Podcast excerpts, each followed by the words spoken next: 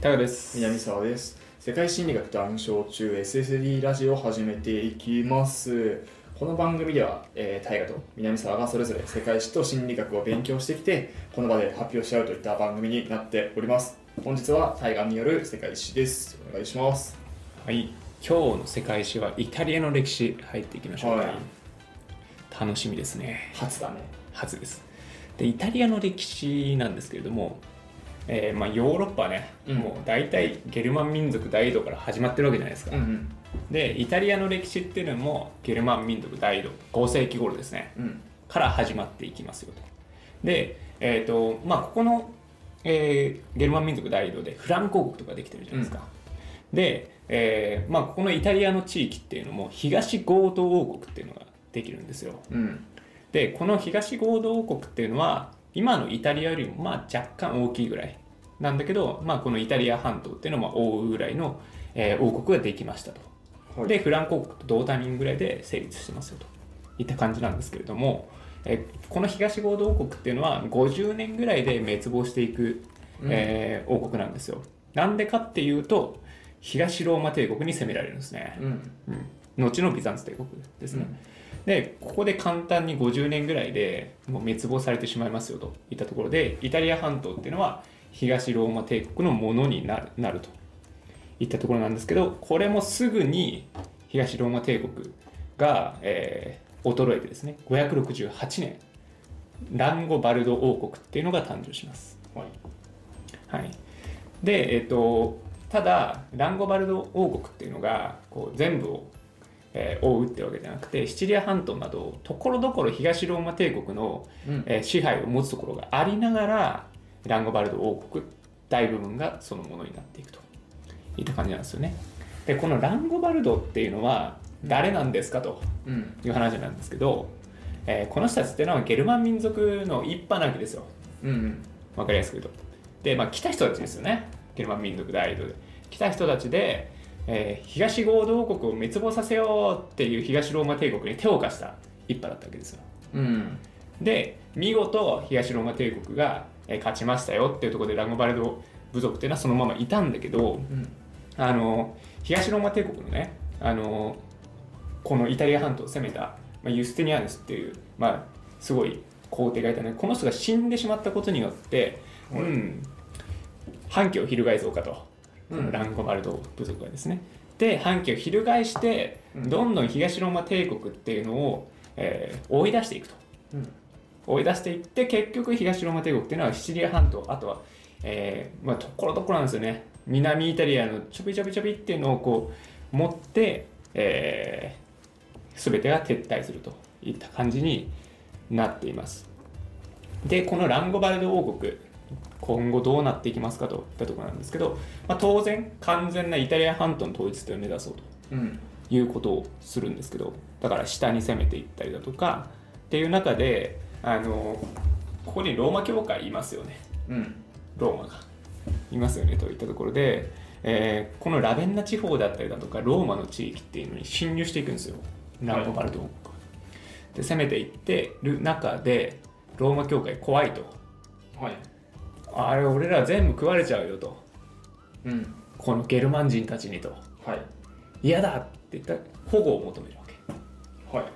誰か助けてと。はい出てきたのがフランク王国。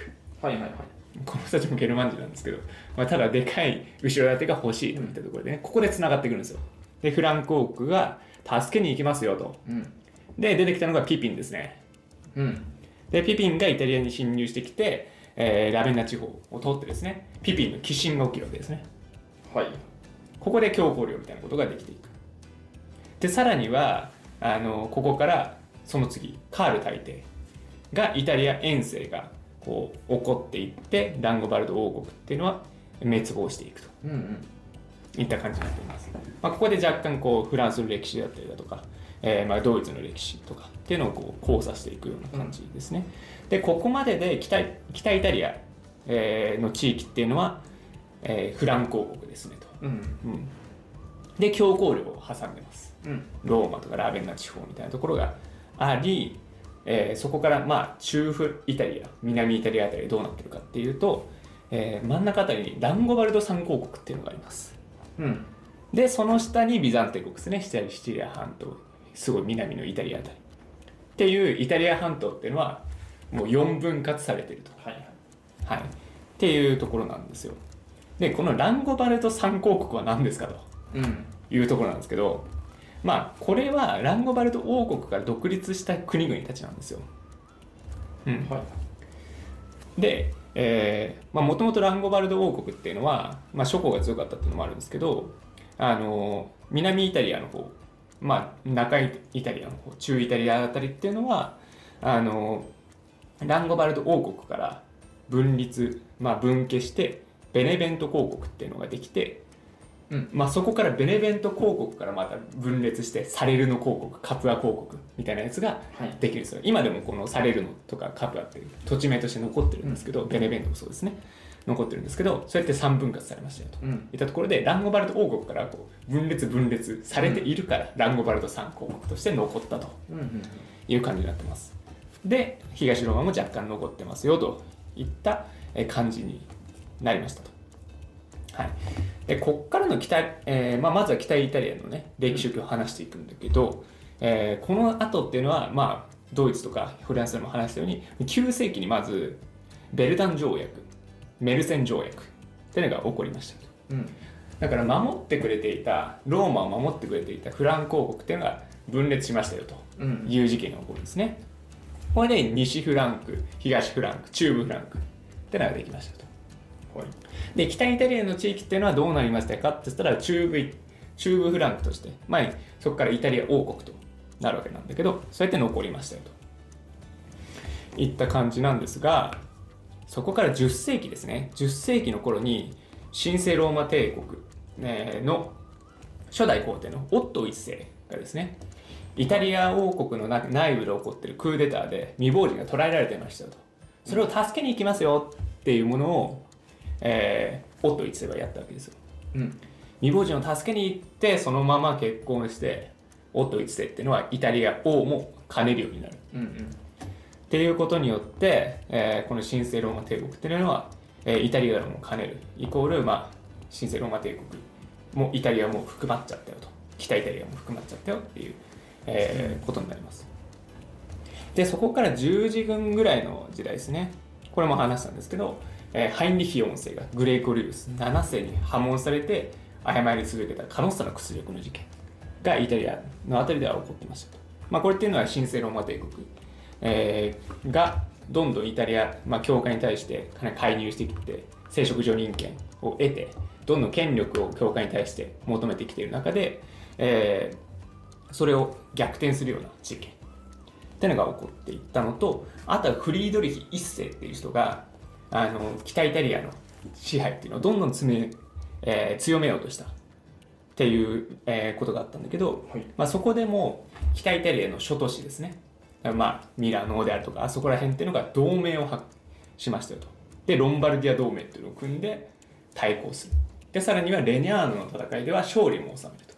いったところでここで北イタリアっていうのは、えー諸都市はこの自治権を取得するっていうことが起こりますとはいいったところですね。はい、なので、えーこの北イタリアの地域っていうのはかなりこう目まぐるしい変化っていうのがこうありましたといったところなんですけれども結局はここ、まあ、神聖ローマ帝国の支配がありながらも最終的には自治権を取得したといったところなんですよね北イタリアは。はいでこの自治権を取得した都市を自治都市コムーネと呼ぶんですよ。はい。はい、でこの自治都市コムーネというものはじゃあ一方でこうドイツの都市たちもあるんですけどこれは何ていうかっていうと帝国都市であったりだとか自由都市っていうんですよ。だからこの帝国都市自由都市一方で北イタリアは自治都市というものが、えーそういう運営方法になりましたと。いった感じなんですが。じゃあこの違いは何やねんというところですねはい。帝国都市と自治都市何が違うの？といったところなんですけれども違いは階層によるパワーバランスっていうのが違いましたよといった話になってます。でこのパワーバランスっていうのは例えばこう帝国都市の方とかだと当然ですけど市民よりも貴族であったりだとか諸侯領主の人たちが権力当然強いですよねと。はい。はい、だから、まあ、領主が、えー治める都市っていうのが帝国都市。まあ、ひいてはその上の王ですね。王が治めるっていうのが、えー帝国都市なんですけど、このコムーネっていうのは、その貴族と市民のバランス、パワーバランスというのが逆転している状況。市民の方が強い。うん市民の方が強くて、市民が統治する。っていうのがコムーネ。自治都市とはい言われています。で、えーまあこの市民が強いって何ですかというところなんですけれども要はですねこの市民イコール商人とかあとは職人とかあとは銀行とかそういう人たちですねたちが作る組合かっこギルドと呼ばれるんですけどはいはいこの組合が強いという形なんですよ。はい。で、えっ、と、まあ、この商人とか職人たちっていうのは、実際にはこう、文化の担い手だったりだとか、まあ、職人さんとかですね、まあ、画家とかも含まれてるんですけど、こう作ったりとかする人たちのは文化を担い担っていく存在であるし、こう商人たちっていうのは、消費とか、ブームとかっていうのを作り出す原動力じゃないですか。物を売るとか。っていうところなんでこの北イタリアっていう地域は、まあ、そこから文化がどんどん発達していきますねなぜならば商人とか職人たちの権力が強いから、うん。はい、イコールここからルネサンスにつながっていくものというふうになっています、はい、でえっ、とまあさっきレニャーノの戦いとかで自治権をた獲得したから実都市になりましたよといったところなんだけど意外とこの北イタリアの地域っていうのはその、まあ、そういう土壌がそもそもありましたよねという話も、えー話しておくんですけれどもはい。自治都市が作ら作られた理由としては、えーまずは古代都市っていうのがまず残存していましたよといったところなんですけど、えー実際にこの北イタリアの地域であったりとかローマとかっていうのはずーっとローマ帝国の中心だったわけですよね。はい。なのでめちゃくちゃいい都市がまずできてましたよねと。ただドイツとかの地域ってどうですかというとローマ帝国の外の地域っていうのがかなり多いんですよ。はい。だからあの北イタリアってこの狭い地域の中ですごいいい都市がいっぱいあった。文化も発達していた。だから各々の都市っていうのがまず結構独立した、えーまあ、文化的生活っていうのはできていた。からそんなにもう自治をすることができたっていうところですね逆にドイツとか当時してあげなきゃいけなかったみたいなはい。うん、でもう一つが商業の貿易とか、えー発達したことによる経済的独立経済的自立ですかね。っていうのもありまして、えーとまあ、さっきみたいにこうちゃんとした都市があったから、まあ、商業貿易っていうのは発達しましたよね。っていうのもそうですけど十字軍とかの発着地点っていうのは例えばベネチアであったりだとかあとは、まあ、ベネチアが北イタリアの東の方なんだけど西の方にはジェノバっていう、えー港町がありましたと、まあ、そこで十字軍っていうのは発着をこう行ってるわけですね。そこからこうどんどん攻め攻め込んでいたと。いったところで、まあ、ここから貿易っていうのは非常に発達しましたよと。いったところで、えーそうなることによって経済的に潤っていってあの、まあ、かなり自立性があった。だから自分たちの市民たちで、えー独立することができた。っていう話ですね、えーだからまあベネチアの商人であったりだとかっていう話もありますしあとはまあこの後出てくるこう、ね、マルコ・ポーロとかそういう人そういう人もベネチアの商人出身なわけなんですね。はい。で最後の理由、まあ、3つっていうのが、まあ、領主の欠如ですね、まあ、明確な領主っていうのがまあ存在しない地域、まあ、早くから神聖ローマ帝国の,、えーの皇帝の、えー支配を受けているけれども、まあ、実際にはこうドイツにいるわけなんですよね。うん。だからその皇帝っていうのは不定期訪問で来るわけ、うん。まあ、長くいる皇帝もいたけれども基本的には不定期訪問で来るわけなんで、えーまあそのいない間に自治都市っていうのが出来上がっていったといった話になりますので北イタリアっていうのは、えーまたドイツとかあフランスとは違った形の、えー発展の仕方でなおかつその後ルネサンスにつながるような動きっていうのが、えー今後起こっていくといった形になっています。はい。今日はこんな感じですかね。はい。全然ねメモ追いついてないんですわ。はいはい。頭の中もね何も整理できないんですけど。でも6割ぐらいは結構もう言ったことではありますけどね、うんだからまあ今日はそのランゴバルドっていうねやつらがわちゃわちゃしてましたよっていうところなんですけどこのランゴバルドってロンバルディアのロンバルロンバルディア同盟の語源らしいですね、はいはいはい。うん、ロンバルディアがランゴバルドから来てるらしいですよ。全然なんか印象わかんないけどねそう 近くだからあんまり語源語感が、うん。そうですね。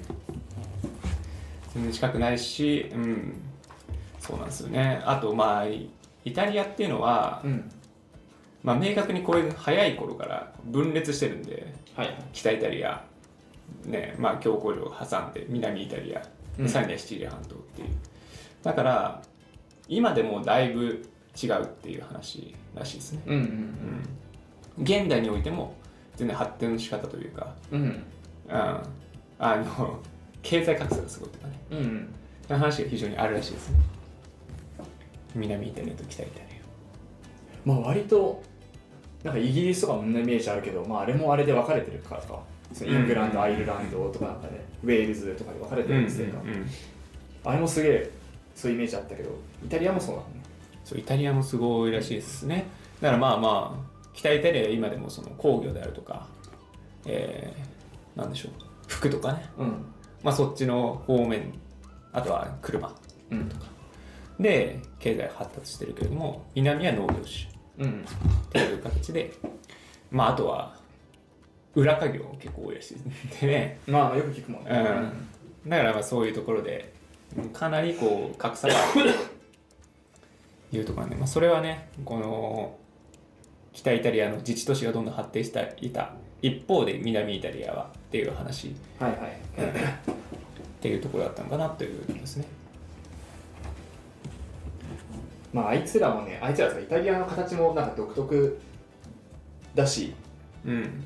ね。すげえ貿易が発展しそうな場所もあるけど上の方とかね本当に北の方とかはむしろフランスとかに近いからさ、うんうんうんうん。そっちに影響を受けやすいっていうなんか地理地理的にすげえ難しいよなってそう分裂せざるを得ないよねって思っちゃうあの長靴の形って、うんうんうん。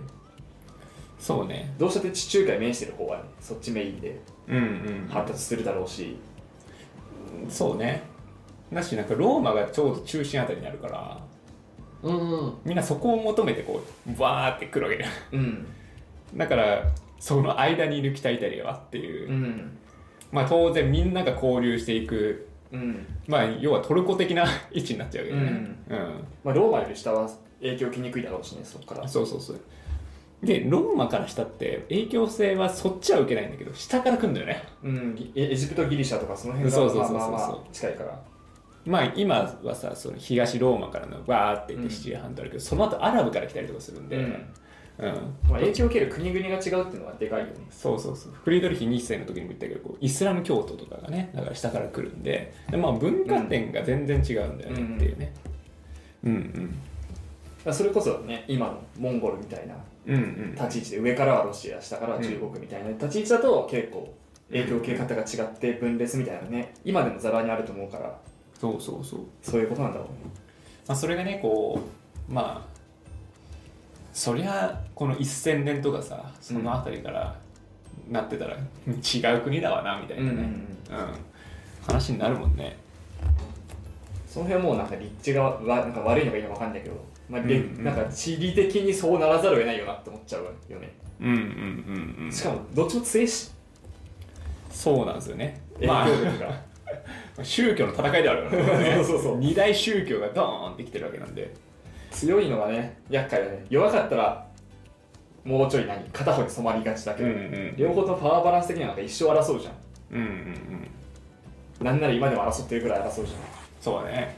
ゃんなんかだからそうなるともうしょうがないよね。そうやってばらけちゃうのは。そうね。と。それがいいのか悪いのかはちょっとイタリア人の方イタリアお住まいの方しかわかんないと思うけど。どうなんだろうねイタリアの人たちはそういうの。結構北と南でさ、まあ、差別じゃないけどさ意識の違いとかあんのかねイタリア人同士のさ。北イタリアのやつらはよみたいな。あるんじゃない？今の東京と田舎みたいなもんじゃんじゃない、今でも東京と田舎はあってもさうん、北海道と沖縄ってあんまりイメージないんだよね。はいはい。北海道のやつはよみたいなことを沖縄人が言ってる印象もないしさ。はいはい。目の敵はあくまで東京と大阪ぐらいでさ。うんうんうんうん。まあそうね。まあどんだけ市民たちの幸せ度合いが高いかじゃない、うん。日本はやっぱり全体的なアベレージが高いからさ、はいはいはい幸福のさ圧力はないけどね、はいはいそういうことね。まあ、貧富の差みたいなのがすごいあったらさ。はいはいそれこそさ中国とかだったら上海とさうんうん。もう西の方のわかんないチベットの方とかですか、うんうん。もう全然違うじゃん多分。そうだね。だからうんあそこまで行ったら差別とかそういう問題でもないというかねうんうん。違う国ですよみたいはいはいはい。な、うん、ウェールズとね普通ロンドンとかにいる人うん以上の格差は同じ中華帝国の中でもありそう。う中,、ん。中中国の中でね。だ日本はまあまあ狭い。国土同じぐらいだよね多分ね。いや全然日本はでかいんじゃない？でかいっけ？うん。イタリアぐらいじゃなかったドイツぐらいなんだっけ？ドイドイツとかフランフランスでも日本の方がでかかった気がする。ああイタリアちっちゃいのか。ちっちゃい。半分ぐらいなんじゃそうね。青森から東京ぐらいまで。ないだと思うよああ全然一日で生きるね。いやそれは一日でいける。いうん。けちゃうよね。ギリギリ。そうか。だったと思う。ああそうだと思うわ。なんか俺ドイツとね日本が同じぐらいだったような気がするのよ、はいはいはい。気持ちね。うん、なんかそうイタリア旅行に行った時にあのこ国際空港でさローマ。うん。着いてローマからベネチアに行ったんだよね、うん。ベネチアだからもうすげえ南南下してくんだけど。なんかね東京名古屋間ぐらいのイメージだったかな。えー、もう1時間半ですか？そうそうそうそうそのその本当にその でも多分日本の新幹線多分速度出てないだろうから、うんうんうん。全然近いんだなと思って。えー、地図上めっちゃ離れて見えるのにね。うん。じゃあ本当ねローマとかはちっちゃいんだろうね。うん。うん。一番ね世界遺産が多いのはイタリアらしいんですよ。はいはいはいはい。まあでもそうだよねって思ったけどねまあそれはそうだろうね。うん。バチカン含まない。知らん。バチカンにも世界遺産あるのかね。あるだろうけどねあんな。めっちゃあると思うよ、うん。まあまあでもそれを入れなくても1位ぐらいの差はあるんじゃない？うんうんうん。ローマ帝国の文化的遺産がいくらでも残ってるからね、でもなんか行った感想ね、うん。あイタリアそう俺行ったことあるんだけど、うん。イタリア行った感想としてはなんかしょっぺいの多かったよ。国遺産系も思ったよりだなみたいなのがいっぱいあったわ。名前負けやんみたいマーライオン的なな、ね。そうそうそうそうそうそう。まあ別だからね。そのそう。ね文文化的な遺産的な遺産として。みみんな麗しいってわけじゃないから。そうそうそう。それはねちっちゃいものでもうん。歴史があるんですよ。歴史があるからっていうことだから、うん。文化的に残ってることはすごいよね。素晴らしいよねっていうものであって 評価しちゃいかんよ我々がそれはね違うんですけど、ん。でもなんかふーみたいな。確かにね。それはでかいとこ行ったらね。でかいやつはねすごいよね。うん。サンタマリア・イン・コスメディン協会とか。うんうんうん。なんとか大聖堂とかでそうそうそうサンタマリア・デ・レグラッツェ協会とか。その辺はやっぱさすがにすごい。言えるのすごくない？今合ってんの？あってななんとかっちゃとか言ってたけど。サンタマリア・イン・コスメディン協会っていうのとうん。サンタマリア・デ・グラッツェ協会ってなんかすげえ名前似てるのが2つあるのへグラッツェの方にそれこそ最後の晩餐とかがさえはいはいはい。あったりする協会。サンマエストロ大聖堂ありそうじゃない？ありそうだね。ありそうだね。グラッツェが最後の晩餐ではい。コスメディンが真実の口とかある。うんうんうん。方両方ともローマにあるなるほどね。結構すごいよねああいうのは。あれもすごかったよ。泉？ローマの泉。おとかートレビの泉か。おとかも人の数はすごかった。トリビアの泉。のあれだね元ネタの元。トレビの泉。へでそれこそさディズニーランドとか行くとさえうん。あの水辺があるとみんなコイン入れてあるじゃん。はいはいはい。あれはトレビの泉があ源流だったりするへえあれねトレビの泉に後ろ向きでかな？コイン投げ。うん。入れるともう一回ここに来れますよみたいな。っえ？ああ。ていう場所らしいよ。気持ち次第じゃんね。うんでも当時の人はやっぱりあれだったんじゃない？そのローマのさはい神聖な場所に来るっていうのが結構うんうんうん目的としてたから。それ込みで願いが叶うって言われたりするんだよね。なるほどね。コイン入れると願いが叶う場所みたいな。はいはいはいはい。あれね本当にねなんであんなうんいくらどういう神社とかにもあるもんね。あるあるあるある。あんな。みんな小銭を積んでさ。そう10円とか落ちてるけどね。邪魔だよね。あれの源流でしょ？トレビの泉が。うーん。なんかすごいイタリアってそういうのがいっぱいあるから。へーへーへーへ 面白い面白いね。文化遺産的には。見てて。ーいや絶対ねスモールシティじゃん。だうんうん。であんだけあるんだったら行ってもいいよなって感じじゃん一日で全然回りきれるし、うん。ローマなんて。ほんとヨーロッパは一回行きたいね。1ヶ月ぐらい。うん。一応端から端まで行けんじゃない？ヨーロッパ？1ヶ月で。結構厳しくね？あそいやわかんない。あのイギリイギリス除けばいけるとあの陸路だから。ああでも近いじゃんあそこ。まあ近い。イギリスも。近いでフランスと鉄道でね、うん。2時間で行けちゃったりするから、でイギリスの上がさ。ああまあまあまあ北欧とか言われるとね。あのリバプールとリはい。しそうああそっちの方か。そうそうそう。なんだスウェーデンの方まで行ったら結構厳しいな。はいロンドンで住めばいいけどはい。あれめっちゃ厳しいなと思うわ。マンチェスターとかリバプールの方、うん。まああれよ。だからヨーロッパの主要なそのいすなんか有名どころっていうのをさあー抑えるって意味だったら1ヶ月で行けんじゃない、うん。多分。各国のうんそれこそなんか有名都市だけ行くってなったらそうそう日本で言ったら東京大阪京都だけ行きゃうんうんいいだったらいいかもしんないけど。さすがに青森は一緒みたいな話だったりとか、うん。まあそういうのは考えていいだろうし。うん。ね一つの国で5もあるときつそう。そうそうそう。い国をさ全部踏破しようと思ったら結構無理だよ、うん。水曜どうでしょみたいな話になっちゃうから。イタリアで言うと多分ローマとベネチアとうん、うん、そうね。トリノミラノの4つ行こうと思ったら厳しいんじゃない、あー。トリノだけトリノはいいやみたいな。そうだね。そうなるわな、なるよね。うん、そこまではって思そううしね。有名だけどまあいっかみたいな。うん。そうだからねそこら辺はやってみたいよね。イギリスもねリバプールとロンドンだけで行ったみたいな、うん。割り切り方できる。よまあ凱旋も行けばいいっしょみたいな話フランスだったらさ。うん、パリとベルサイユだけ行きゃいいかみたいな、うん。そうそうマルセイユはちょっといっかみたいな。うん。それぐらいあったら行きたいなだったら1ヶ月行けるかもね。一回そしたら多分15都市はん？30都市も荒れると思うんだよね。1日1都市だとしても。はいはいはいはいはい。どれぐらい金かかるんだろうね。めっちゃかかるだろうね。どうなんだろうマジで。めっちゃかかると思うよ。ストレスすごそう。しかも。しかもね向こうはやっぱりあのホテルが良くないから日本と比べて。うーん。いや食事もきついしな。食事でも美味しいよイギリス以外はうんうんうん。あのなタイが好きじゃないかもね、パンとかね。うん、美味しかったけど。うん。超ホームシックになるな。俺1週間マジ無理かもな。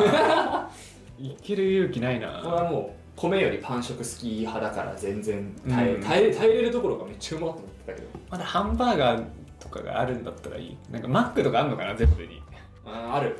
ああー。俺が行ったとこはあった。ああだったら耐えられるかも。でもメニューが全然違うから日本とはやめてよ。サムライマックないの？全然ない。なんか共通してるのがマジでハンバーガーとうん。チーズバーガー、うん。フィレオフィッシュの3つ。がああまあまあまあまあ。それがあればねなんとかね。うん。でエビフィレオとかさうんうん。ビッグマックとかはないんだよね、えービッグマックありそうなのにね。はいないんだよね。あれ日本独自かアメリカにもあんのか分かんないけど。はいはいはいはいなるほど。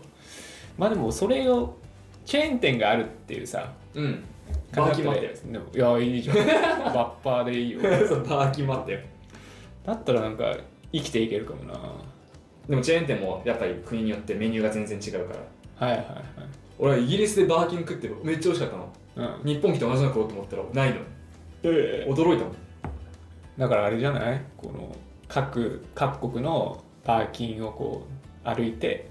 うん学食巡りみたいなもんだよねそうそうそう。ヨーロッパバーキン YouTuber になる。あえてバーキンじゃなくて。ああここの国はこうなんだっつって。うん。うん、けどね結構そのなんかでも文化遺産多かったんだけどイタリアに関しては、はいはい。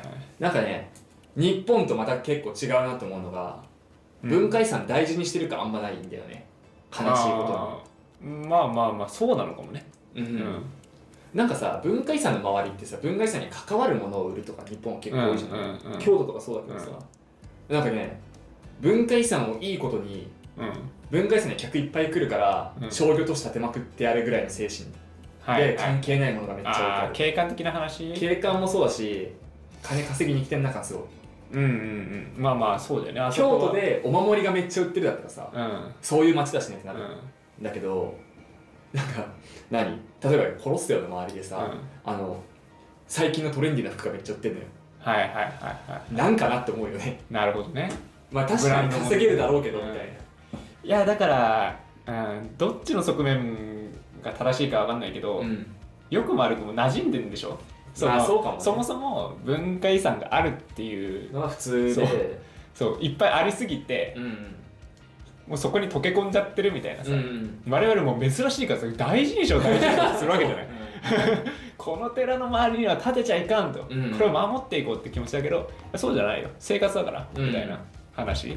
なのかもしれないよね、うん。感覚としてだけど。そうかもね。まあ 普通に稼ごうとしてるんだろうけど、うん。ちょっと我々とは違うね、そうだね。考え方が、うん、我々は過保護にしすぎなんだ。過保護な感じはあるけど。そう結構その辺がねあの日本人が行くとがっかりするポイントかもしれない。なるほどね。うん。それこそめっちゃ有名だからさ京都みたいにもう雰囲気が楽しいんだろうみたいな、はい、と思っていくとそこではないっていう。なるほどね。一個ピンポイントで見た方がいいね。うんうん。コロッセオ行きてえな。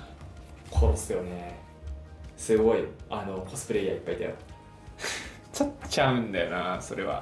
僕と一緒に写真撮りましょうみたいな写真撮ったら何ドルですみたいな。何ユーロですみたいいやだからあっちの観光はマジでのコアのあの収入源だから、ね、そうそうそう。なんとも言えないわ、うん、しゃあないよな。しゃあないね。うん、来てもらわないと困るんだもんな。なすごいなんかだからもう日本で例えるなら京都のあの寺うんうんうん。の周りにその着物着た人とかがいっぱいいて、外国人呼んであの僕と写真撮りましょうっつって写真撮ったら2000円ですみたいな。まあ謎の人力車みたいなもんでしょ浅草の。押し売りのね、うんそうそうそう。ん。乗ってけよと。うん。まあまあそんなもんだよな。稼ぎ方はいろんな国ありますよって感じ。そうだね、う結構ねいい場所ではあると思う、ん、いいな一回ヨーロッパ行きたいですね。行きたいね。旅行ねちょっと行ってみたいね。うん、うん、一人旅でいいけど。そうそういや多分一人で行った方がいいの に、うん、そうね見たいとこ違うから。そうそう。いやだるいと思うよ。ね。一緒に海外って結構ね、うん。行ったことあるけど俺も、うん、感じですかね。じゃあ締めていきましょう。世界心理学談笑中 SSD ラジオはお便り募集しております。番組の感想や相談など何でも募集しております。メールアドレスは SSD ラジオ199にあったマークでメールとこまで Twitter の DM でもお待ちしております、はい。それではまた来週お会いいたい。タカと南沢でした